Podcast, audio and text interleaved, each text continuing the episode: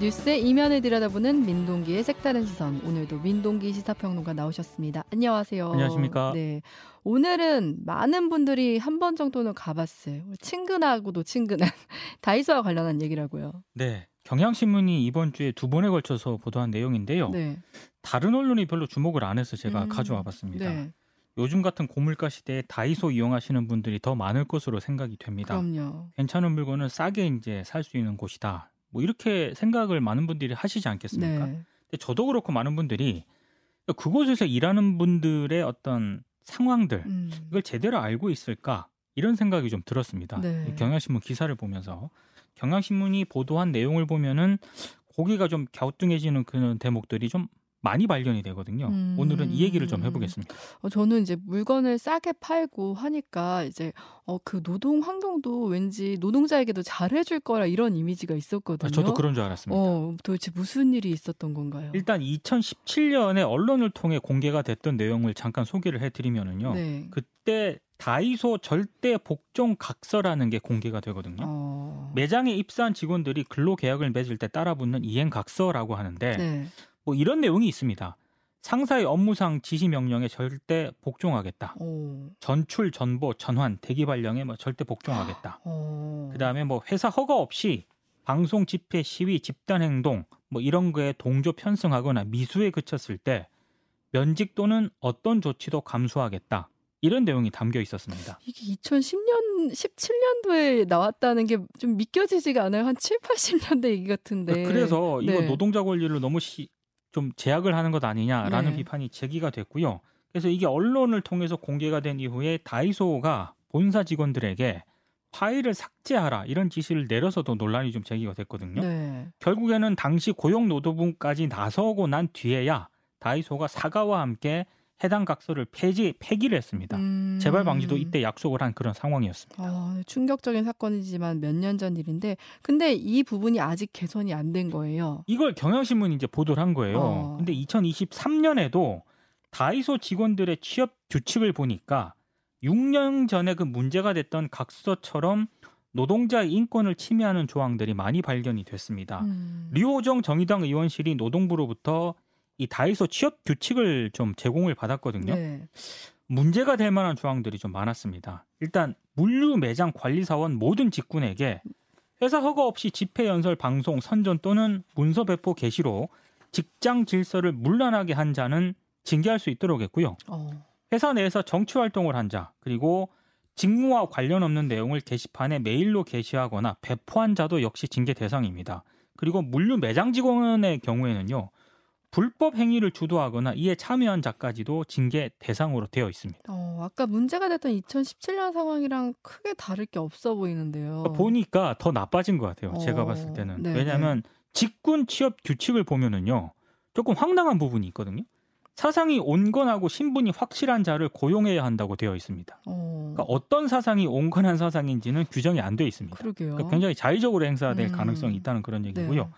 그리고 뭐 이런 내용도 있어요. 관리사원 같은 경우에는 전 근무지, 이전 근무지에서 기업 활동 방해 등 비위 사실이 있거나 징계 면직된 자 같은 경우에는 채용하지 않거나 채용 후라도 해고하도록 규정이 되어 있습니다. 어, 물, 물류 매장 직군에서는 또 회사의 위한 행위를 뭐 행위나 언동을 발견했을 때 즉각 소속장에게 보고를 해야 된다고 규정이 되어 있고요. 어, 만약에 묵인 또는 지체 보고 시 네. 당사자와 동일한 처벌을 받을 수 있다. 이런 조항도 있습니다. 아, 그러니까 즉각, 뭐 해고, 무긴, 그 선택한 단어도 좀 거칠고 좀 무섭다는 생각까지 드는데 왜 이러는 건가요? 류호정 정의당 의원이 이런 얘기를 했더라고요. 다이소가 천 원짜리 물건을 판다고 노동권도 천 원짜리 취급하면 안 된다. 아, 이렇게 얘기를 했는데 저는 이 말에 모든 것이 집약돼 있다는 생각이 좀 듭니다. 네. 그러니까 노동자를 같이 일하는 파트너로 좀 인정을 하지 않는 그런 음. 분위기가 분명히 회사 내에 있는 것 같고요. 네. 특히 노조에 대한 부정적 시각 이런 것들이 좀 종합적으로 투영이 된 결과가 아닐까 이렇게 생각이 되는데요. 네. 다이소는 지난해 매, 매출이 2조 원을 넘어선 큰 기업입니다. 아. 3조 원 가까이 된다는 그런 보도도 있거든요. 네. 그러니까 기업이 굉장히 급성장을 했는데 그동안 다이소에서는 여러 가지 좀 말들이 좀 많았습니다. 음. 부당 노동 행위가 이어져 왔다는 게 노조의 주장인데 네. 실제로 다이소에서는 거의 매년 임금 체불이 발생을 했는데요.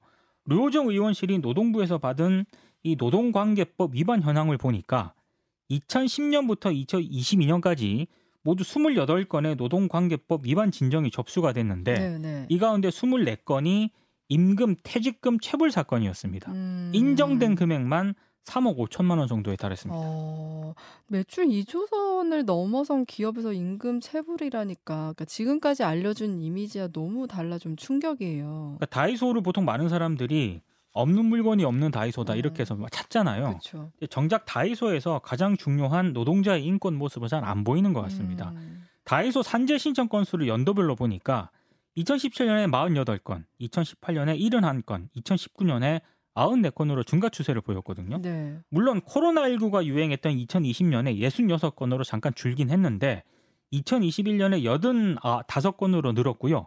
작년에는 114건으로 크게 증가했습니다. 음. 세부적으로 보면 좀 더 조금 문제가 있는 것 같은데 대부분 골절과 같은 근골격계 질환이 많았고요.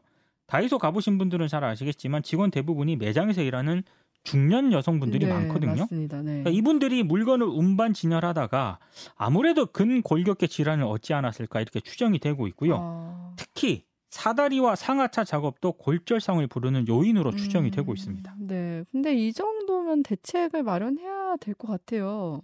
근데 지금 다이소 직원이 경향신문에 제보한 영상이 있거든요. 이 영상을 보면은 안전사고 의료도 조금 나오고 있는 것 같아요. 어. 그러니까 지게차 한 대가 네. 18개의 팔레트를 막 밀듯이 막 운영을 하고 있거든요. 어. 근데 이게 아무리 뭐, 뭐 안전하게 운전을 한다 하더라도 현장 유도자가 한 명이 있긴 합니다만 만약에 조금 무리한 작업을 하게 될 경우에 2층으로 쌓아서 이제 이동을 하기 때문에 시야가 확보가 안 될 수도 있잖아요.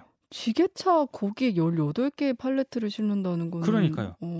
시야 확보가 제대로 하지 않으면서 자칫 사고 위험이 언제든지 상존할 수가 있기 때문에 이런 부분도 좀 문제가 되는 것 같고요. 네. 그래서 이런 문제점들이 종합적으로 누적이 돼서 올해 초에 그래서 노동조합이 설립이 된것 같습니다. 네, 네. 그러니까 노조가 사측에 상견례를 요청을 했는데 문제는 이 회사 쪽에서 아직 여기에 대응을 제대로 안 하고 있다는 거거든요. 음. 그러니까 노조의 주장은 사측이 노조의 존재 자체를 부정하는 것 같다 이런 입장을 보이고 있고요. 네. 그래서 이런 불법적 요소들에 대해서 24일 기자회견을 열고 대책 마련을 촉구할 예정입니다. 그러니까 노조가 있다고 해도 노조를 대화 상대로 인정하지 않는 거네요. 아직까지는 인정을 안 하고 있는 것 같아요. 네. 다이소 창업주가 박정부 회장인데요. 네. 지난해 말에 자서전을 냈거든요. 네. 근데 그 자서전에서 가장 강조하고 있는 게 기본을 중시하는 그런 경영 철학입니다. 어, 네, 네. 이 기본을 중시하는 경영 철학이 지금의 다이소 신화를 만들었다. 이런 점을 강조를 하고 있는데 음. 근데 노동자들 입장에서 보면은 가장 중요한 기본이 뭐겠습니까? 노동권 존중하는 거거든요. 그렇죠. 근데 반헌법적 어떤 취업 규칙 내용이 기재가 되어 있고 상습적인 임금 체불이 발생하는 회사에서 이 기본을 얘기하는 게 과연 온당한가 이런 생각이 좀 들기도 하고요. 네. 지금 뭐 국민 가게 다이소라는 그런 명칭까지 얻지 않았습니까? 네. 근데 그런 상황에서 좀 그에 걸맞는 여러 가지 좀 어. 행동을 해야 되지 않을까 이런 생각도 네. 드는데요. 또 경향신문이 이번에 다이소 노동 문제를 보도를 했을 때 갑자기 다이소가 그 다음 날에 신제품 출시 보도 자료를 냅니다. 그래서 포털에서 다이소를 검색을 해보시면은요, 네. 이 경향신문의 다이소 노동 문제보다는 신제품 출시 기사가 더 많이 검색이 되고 있습니다. 가려졌군요. 그러니까 이제 이게 혹시 가려지기 위해서 비판 기사 밀어내기 위해서 기사 음. 일부러 보도 자료 낸 거 아니냐 네. 이렇게 의심이 제기가 됐었는데 음. 다이소 쪽의 해명은 그 예정된 보도 자료였다 이렇게 음. 해명을 하고 있습니다. 지금 매장이 전국적으로 1,500여 개의 매장을 가지고 있거든요. 근데 거기서 일하시는 분들이 건강이라든가 안전 이런 거에 위협을 받으면서 일하고 있다면은 음. 저는 결국에는 그 배는 결과적으로 고스란히 시민들에게 전가될 수 없, 전가될 수밖에 없다고 생각을 합니다. 네. 그리고 저는 참 이런 좀 사건이 발생할 때마다 좀 한좀 답답하다고 생각이 되는 게 안전한 노동 환경 만들기 있지 않습니까? 작업장 만들기 이게 자꾸 무- 마치 이게 일종의 쉬운 말로 하면 유로피엄처럼 음. 많은 분들이 생각을 하는 것 같아요. 경영자분들이 마치 시혜적인 것처럼. 그렇습니다. 네. 시혜적인 것도 아니고 유로피언이 아닙니다. 이건 음. 정말로 어떤 조직이건 안전한 노동 환경 만들기는 기본 중의 기본. 기본 오브도 기본이라고 하죠. 없는 게 없는 다이소인데 노동 인권도 있어야 되지 않을까 이 싶습니다. 기사 보고 이번 주 다이소를 좀 못 가고 있습니다. 네, 지금까지 색다른 시선 민동기 시사평론가였습니다. 고맙습니다. 고맙습니다.